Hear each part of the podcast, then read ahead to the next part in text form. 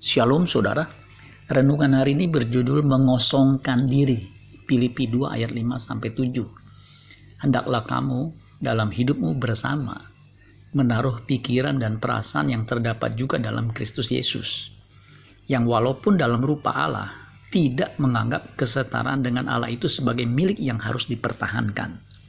Melainkan telah mengosongkan dirinya dan mengambil rupa seorang hamba dan menjadi sama dengan manusia di dalam berkomunitas atau bergereja, orang percaya dituntut untuk menaruh pikiran dan perasaan seperti yang dimiliki Kristus.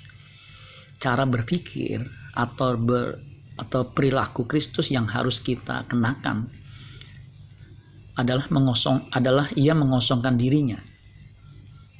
Cara uh, kata mengosongkan dari kata Yunani ekenosen. Ekenosen itu kata kerja aktif dari kata dasar kenoo yang artinya to empty, mengosongkan. To make empty, membuat kosong. To make void, membuat sesuatu jadi kosong.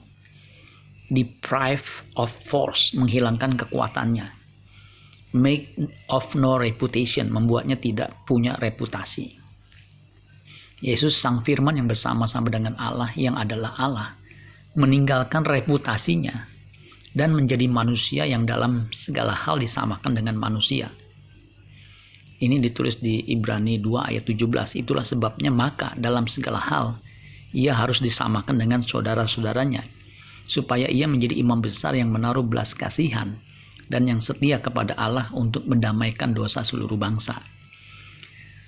Allah yang bermanifestasi jadi manusia adalah rahasia terbesar sepanjang zaman 1 Timotius 3 ayat 5. Kristus yang adalah anak Allah sekaligus juga anak manusia yang dibunuh dalam keadaannya sebagai manusia. 1 Petrus 3 ayat 18. Sebab juga Kristus telah mati sekali untuk segala dosa kita.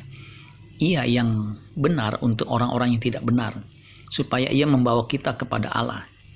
Ia yang telah dibunuh dalam keadaannya sebagai manusia, tetapi yang telah dibangkitkan menurut roh.